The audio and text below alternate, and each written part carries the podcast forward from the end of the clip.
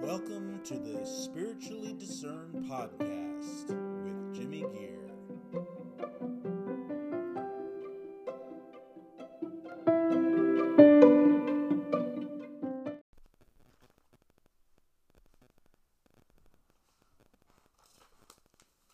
Welcome to the Spiritually Discerned Podcast tonight as we go to Genesis 39. And um, I'm going to read a lot of verses tonight in this chapter. It's something I hope that'll be um, helpful and an encouragement to our listeners. Uh, we've we've gone through about a calendar year of this whole COVID nineteen thing, and I'm sure we're all getting pretty weary of the social social distancing, wearing masks, and different things like that. Um, and just the idea that this whole past year has been a lot of things, restrictions, and um, practices that have uh, put a lot of us in different isolation type cases. We even, you know, we even use the word quarantine for someone that was exposed, someone that, that, that thought that they were probably sick with the virus. They, they went into quarantine and isolation. We heard, you know, a lot of uh, really horrible stories about people in the hospital that weren't even weren't even able to see their loved ones because of this whole practice that that happened. And and that's one of the trials that we've seen this past year with the pandemic is how it affected our socialization even as uh, church members. You know we had to kind of deal with that as well. Um, in an effort to squelch the virus or at least limit its impact you know, we were told to keep our space from one another. Um, restaurants, movie theaters, entertainment venues, sporting events, all those things were either canceled. Uh, even even parks um, had been kind of shut down to try to limit the spread of the virus. And the effect of that on us as a nation, there's you know there's been there's been a lot of observation about the the effect on one's mentality uh, when you when you have a limit to socialization, the ability to interact with, with both your loved ones and your friends and, and other people as well, um, maybe even work relationships have been missed to some regard. Um, we've had to endure isolation. Um, we, we even came up with, well, I don't know if we came up with the term, but we even had a term that became part of our everyday common nomenclature, which is social distancing. Uh, we don't usually think of isolation or even the dramatic changes to our normal routines as anything but negative, right? But, and I don't want to minimize the effect of the virus because it was devastating, devastating. Um, and a lot of the consequences surely, definitely were negative. But um, when we go behind the scenes, and we even see in the Bible that talks about this, and then what we're going to talk about today is how, excuse me, how times of isolation can be times of opportunity.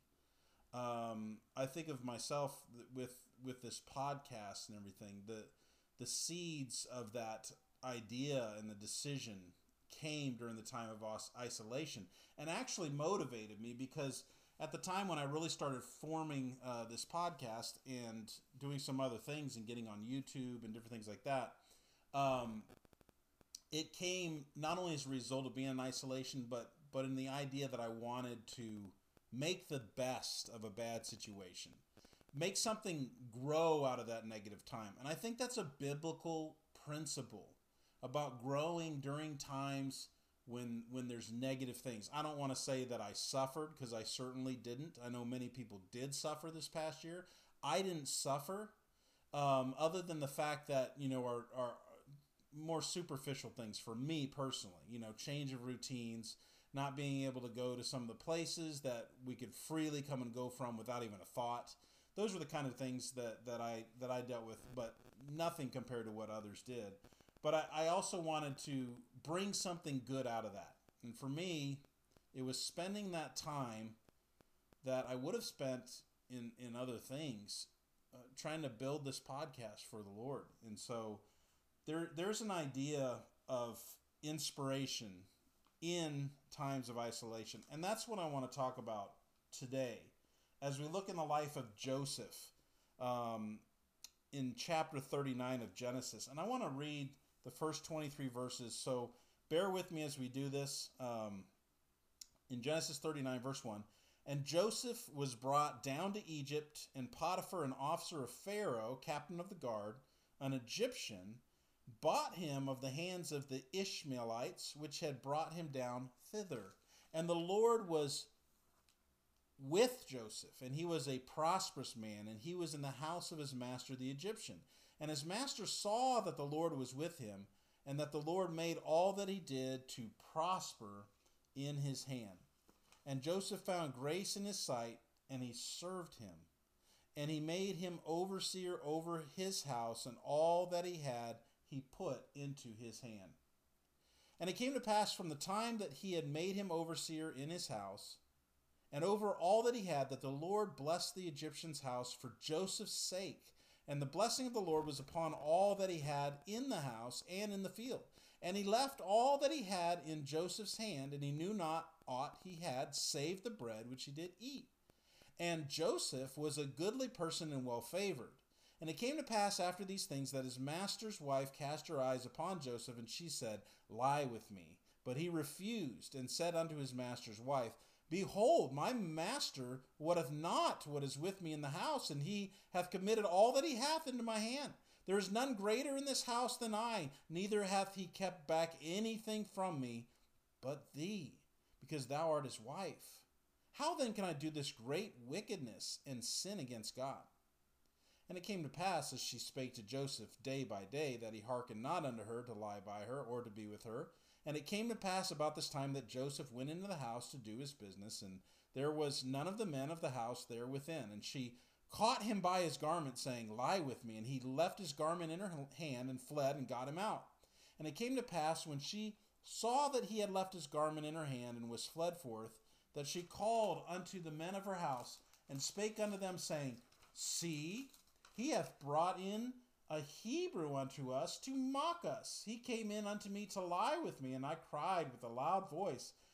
And it came to pass when he heard that I lifted up my voice and cried that he left his garment with me and fled and got him out. And she laid up his garment by her until his Lord came home.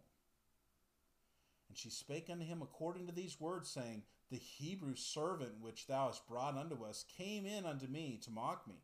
And it came to pass as I lifted up my voice and cried that he left his garment with me and fled out. And it came to pass when his master heard the words of his wife, which she spake unto him, saying, after this manner did thy servant to me, that his wrath was kindled. And Joseph's master took him and put him into the prison, a place where the king's prisoners were bound, and he was there in the prison. But the Lord was with Joseph, and showed him mercy, and gave him favor in the sight of the keeper of the prison. And the keeper of the prison committed to Joseph's hand all the prisoners that were in the prison. And whatsoever they did there, he was the doer of it. The keeper of the prison looked not to anything that was under his hand, because the Lord was with him, and that which he did, the Lord made to prosper. Inspiration in isolation. We, if you know the rest of the story, uh, Joseph begins to interp- interpret dreams within that prison. And by the way, that prison, you know, a lot of times we put our modern thoughts on ancient writings, and but that prison was a very, very dark place, and I mean physically, it was dark. You know, probably win- windowless. There might have been a hole in the ground to, to bring some sunlight in, but it was like being in a cave. Um, it was it was a dark place. It was an isolated place, but it was in that place that Joseph's ministry for the Lord continued to go forth. And that's a theme of Joseph's life that he brings out later on that you know, he was put in these bad situations, but God allowed him to make the most of those situations to serve the Lord. And so that's kind of what I want to hit on the positive aspects of Joseph's imprisonment as we talk about the subject of inspiration in isolation. And the first thing I want to say about that is we aren't always in times of hardship because of punishment, but it's always for a purpose. In fact, in verse 20, there's a distinction made between Joseph and the other prisoners. It says that in verse 20 to read that again Joseph's master took him and put him into the prison, a place where the king's prisoners were bound. And he was there in the prison. So these prisoners were, were there for um, doing something that upset or, or made the king angry, something against the king. Joseph was not one of the king's prisoners. He was Potiphar's prisoner. Um, and and he, there was a distinction made. And we need to spend a little bit of time with that. Joseph, in the greater view of things, Joseph was in prison not because of God's punishment, though it was man's, but it was there for a he was there for purpose. And we can look at it from one aspect and see Potiphar's idea of what Joseph had done or what Joseph should be faced with, but there's someone over Potiphar. And and this happens many times in the scriptures where, you know, there's something that man is trying to do, but God is over it all. I think about Ahab and Ahab coming against Elijah and saying, You're the one that's troubling Israel. No, that wasn't true. Uh, Elijah was serving God. Elijah was, by extension, serving, ministering, and helping Israel. But from that man's perspective, he was working against Israel. What a twisted perspective Ahab had. But it kind of goes to show what we're talking about here. Notice Joseph's unique identity. He was not a seditionist, as the others most likely were. He was wrongfully charged, wrongfully imprisoned, and even Potiphar's opinion of the quote unquote crime is dubious. I'm not sure that Potiphar really believed that Joseph was guilty of what his wife had said. It's better to have a clean conscience and be in prison than to do wickedness and sit at a king's table. That's a quote from the great commentarian and preacher Alexander Maclaren. Um, and there's a lot of truth in that. And because of the fact that he had a unique identity, because he was not like the others, he would become a leader. He became a leader when he served in Potiphar's house. He became a leader when he was in isolation in prison. And because he continued to be faithful to God despite his circumstances, he would become a leader of the king, Pharaoh himself, and a leader, most of all and most importantly, in God's estimation. God may be using, and I shouldn't say may, God truly is intending to use this period of isolation that we're still in with COVID as of March 2021. And in future times of not just physical isolation, but feelings of spiritual isolation, when maybe friends or family may forsake you. God intends to use this time to mold you, to make you into what He has for you. Ultimately, we are God's servants. Ultimately, we must understand that the situations we enter into, into this life, are all God's part of God's plans and purposes for our life. Joseph had a unique identity. And because of that, Joseph had a unique destiny as well. He was destined for life, not for death. And we see that immediately when he comes into the prison, in our text at least, of how the, how the prison keeper looked to bestow such authority and responsibility to Joseph because he saw Joseph's unique identity, the difference he had in him. And, and God used that, and God used the prison keeper to continue to mold Joseph to lead him to his unique destiny as well.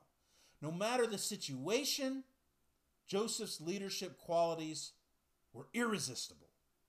And maybe we could even say, because of the situations he found himself in, his leadership qualities were irresistible. The prison that he was in was his crucible, his testing ground. And isn't it interesting how testing grounds can become your stomping grounds? It was a place where his integrity was tried but proven and thus strengthened as well. Think about the great leadership qualities that Joseph shows in his life. Joseph, as a leader, was a source of strength in Israel's place in history because he took his strength from God's mercy and favor. The phrase God was with him is mentioned three times, twice here in our passage that we read, and then again in Acts 7, verses 9 and 10. As a leader, Joseph set the pace. Joseph is the epitome of a spiritual self starter. An inspiration, that inspiration that you may experience in isolation, is the beginning of a great work for God if you'll let Him continue to do His work in your life.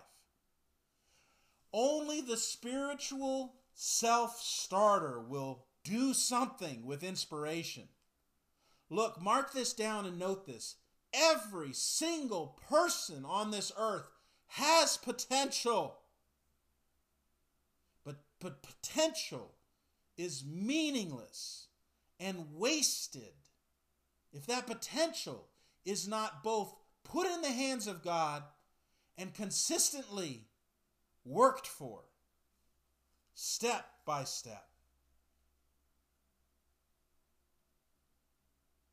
The jailkeeper did not feel like he had to micromanage Joseph, even though Joseph came from a people that were enemies of Egypt, not brothers the jailkeeper found in Joseph things he could trust. Joseph set the pace, and he was a, as a leader, he was a man of godly ambition and character. We see this time and time again in Joseph's life. Even when his brothers turned against him and threw him in that pit, and sold him into slavery, Joseph was consistent. He continued to serve the Lord. When Joseph was taken to Egypt and uh, totally wrongfully accused of a crime that he didn't even close to commit, and he was thrown in prison, thrown in a hole a second time, he continued to show integrity and ambition and character the butler that he would deal with later on. Even when the butler forgot about him, when the butler was paroled out of prison back to his position with the king, with Pharaoh, when Joseph was forgotten in that prison, he continued to follow God. I think we all at times at least are tempted to believe, tempted to believe that God has forgotten us, that God has called us to something, and then left us to fend for ourselves. Brothers and sisters, that is not the truth of the matter. We don't always see God. Our vision of Him may be obscured by earthly matters that may even be partially of us. Our limited faculties, our limited vision our limited understanding of what God's trying to do. But God has never forsaken or forgotten us. Even when circumstances and even when the devil will lead us to believe that maybe he has. Joseph understood that, that we all need to understand as believers. That I think many times we've forgotten in our churches today buying into the temptation and the lie that the world puts before us, dangling it out there like a carrot. That we have to make a name for ourselves, that we have to be popular in the world, that our success is judged and gauged through numerical ways. And that is simply not true. Joseph realized that self advancement was not the route of integrity and character. that sometimes those things, the most important works that we have to do for God, are done in silence and done in isolation. And integrity is most proven not before the eyes of men, but when the only eyes that are upon us are the eyes of God.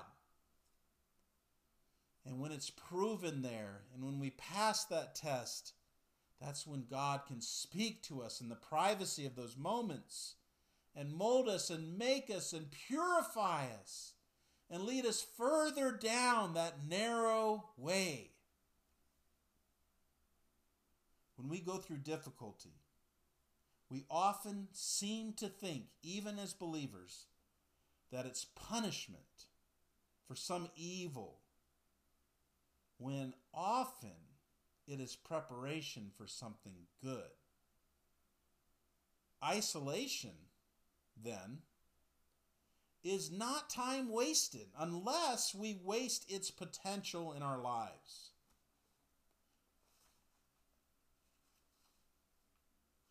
Alexander Solzhenitsyn, the author of the Gulag Archipelago, archipelago Gulag Archipelago. Sorry, that's a mouthful, isn't it?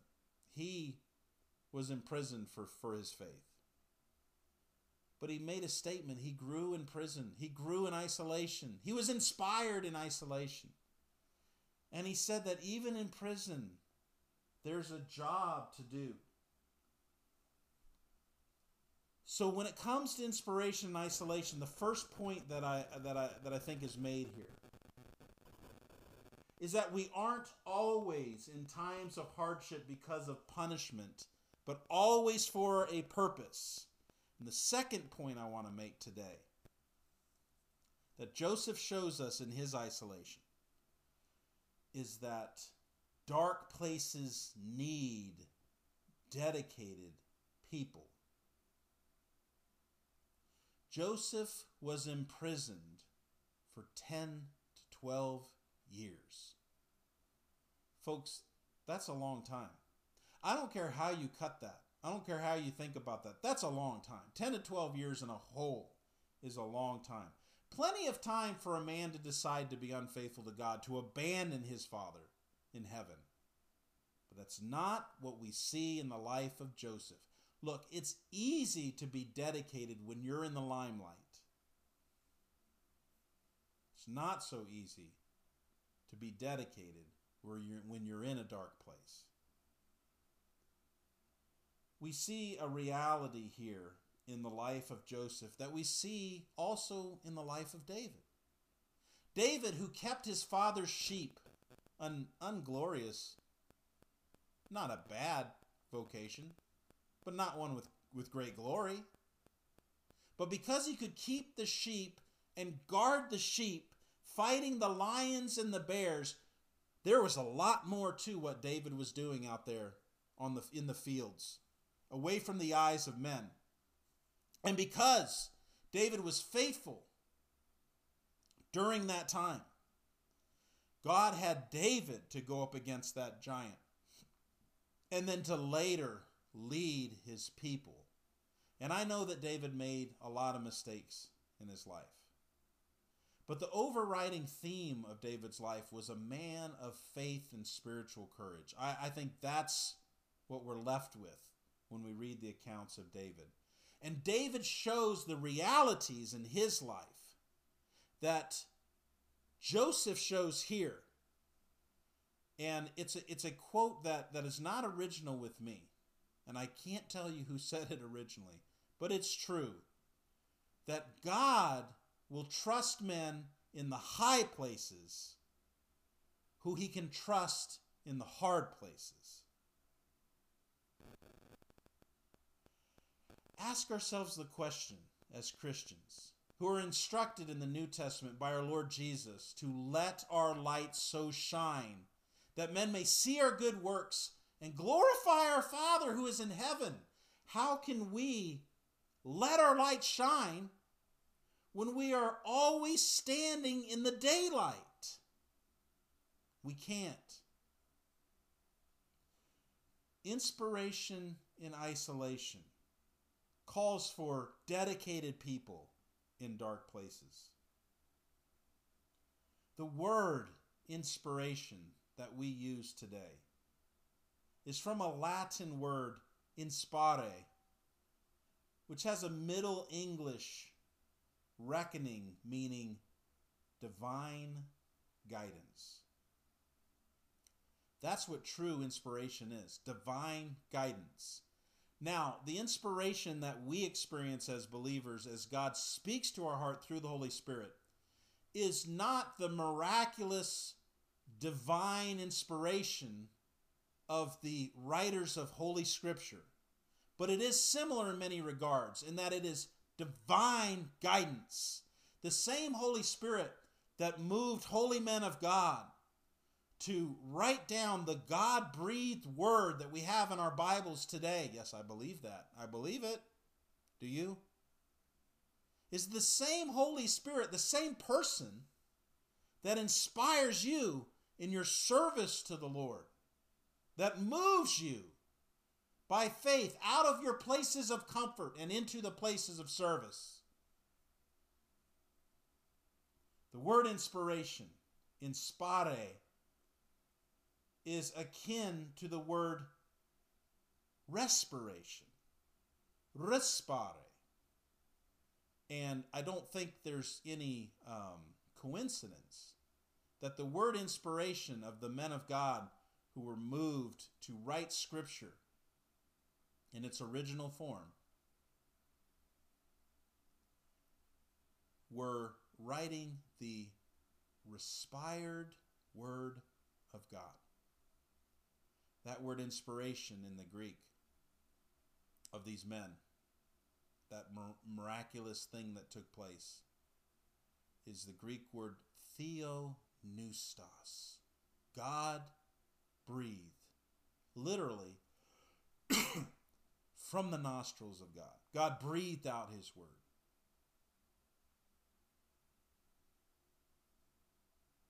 Jesus gives us the example of dedication in a dark place.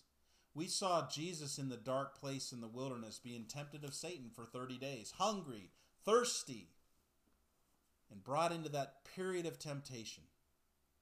We see it again, physically and spiritually, in the Garden of Gethsemane, when Jesus was again tempted. When Jesus cried out and said, Let this cup pass from me. Now, I believe that the cup was was separation from his father.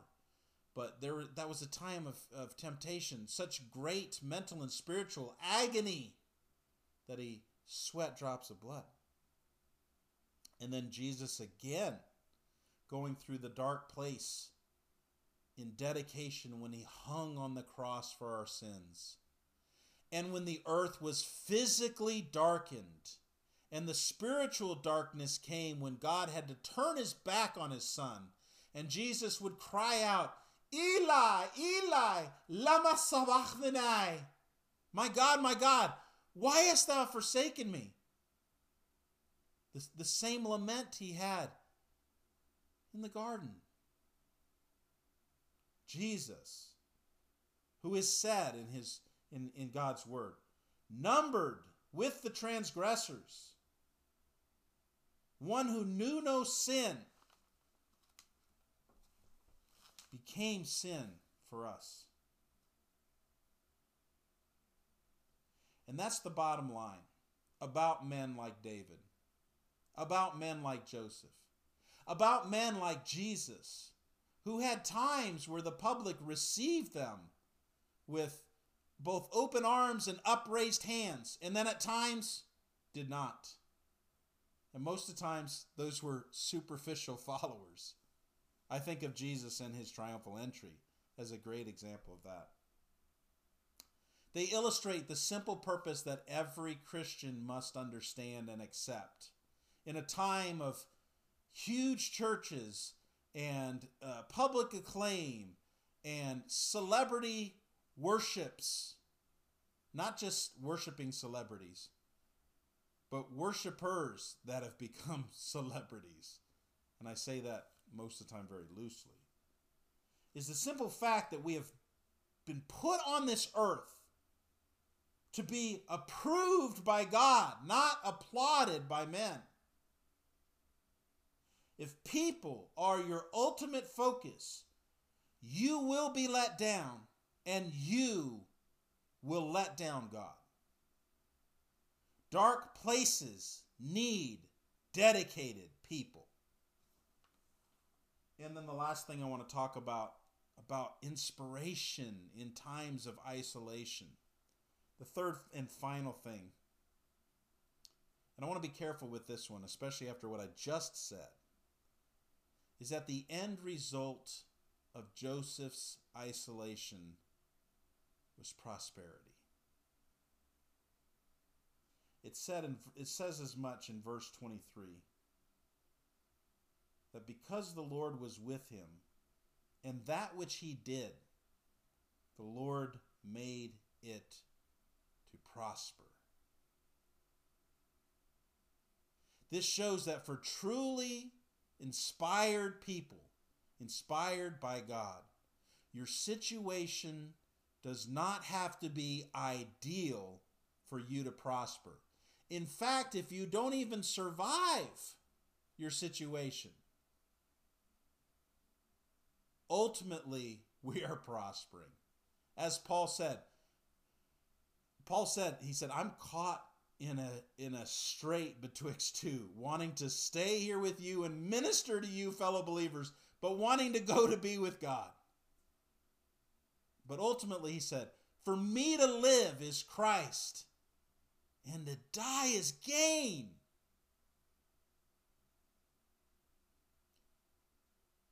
It may not feel like the right place all the time.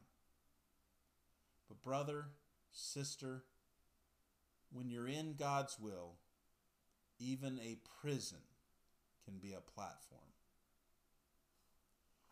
If you don't know this God of who I'm talking about, and you feel this darkness all around you, would you allow the light of the gospel to penetrate your heart? Jesus came to die for your sins. Why did he die for your sins? Why was that necessary? Because the Bible tells us in Romans, all have sinned and fall short of the glory of God, and that the wages of sin is death. And folks, that's an eternal death. The wages of sin is death, but the gift of God is eternal life through Jesus Christ our Lord. John 3:16 God so loved the world that he gave his only begotten son that whomsoever believeth in him should not perish but have everlasting life. That, that, that if you shall call upon the name of the Lord, you shall be saved. If you believe that, if you have faith and belief in what Christ did for you on the cross of Calvary 2,000 years ago, and you would pray and surrender to Him and say, By faith I come and I ask you, Lord, to forgive me for my sins to wash me pure, wash me clean, and save me from the penalty of my sins, Lord, that I confess, then God will come and He will He will save you if that is your earnest and honest prayer today. There's nothing fancy about it. I wouldn't say it's necessarily the easiest thing to do, but the plan of salvation is simple if you cry out to the Lord. And if you've done that today, or if you if you do that, please let us know. Write us a note so we can encourage others about your decision for Christ. If you just want to write us with a question or with a comment, then you can do that at spiritually discerned podcast all lowercase, all together without any space or dash. Spiritually discerned podcast at gmail.com. We hope that this message has been an encouragement to us, or I'm sorry, to you. It's it's been an encouragement to me as well. But I hope that this message has been an encouragement to you. And maybe you can encourage someone else who's going through a hard time maybe needs some words of encouragement, and you would forward this to them. You would share this with them. Maybe you would have enough courage to share it on your Facebook page or share it with other people that they may be encouraged by the Lord. Let's work at this together to get the message out. Thank you so much for your time. I, I, I never want to um, undervalue or take for granted the time that you set aside to listen to these messages. And my earnest prayer is that it is a blessing and encouragement in your life. Thank you so much for supporting this podcast and listening today. And until next time, may God richly bless you.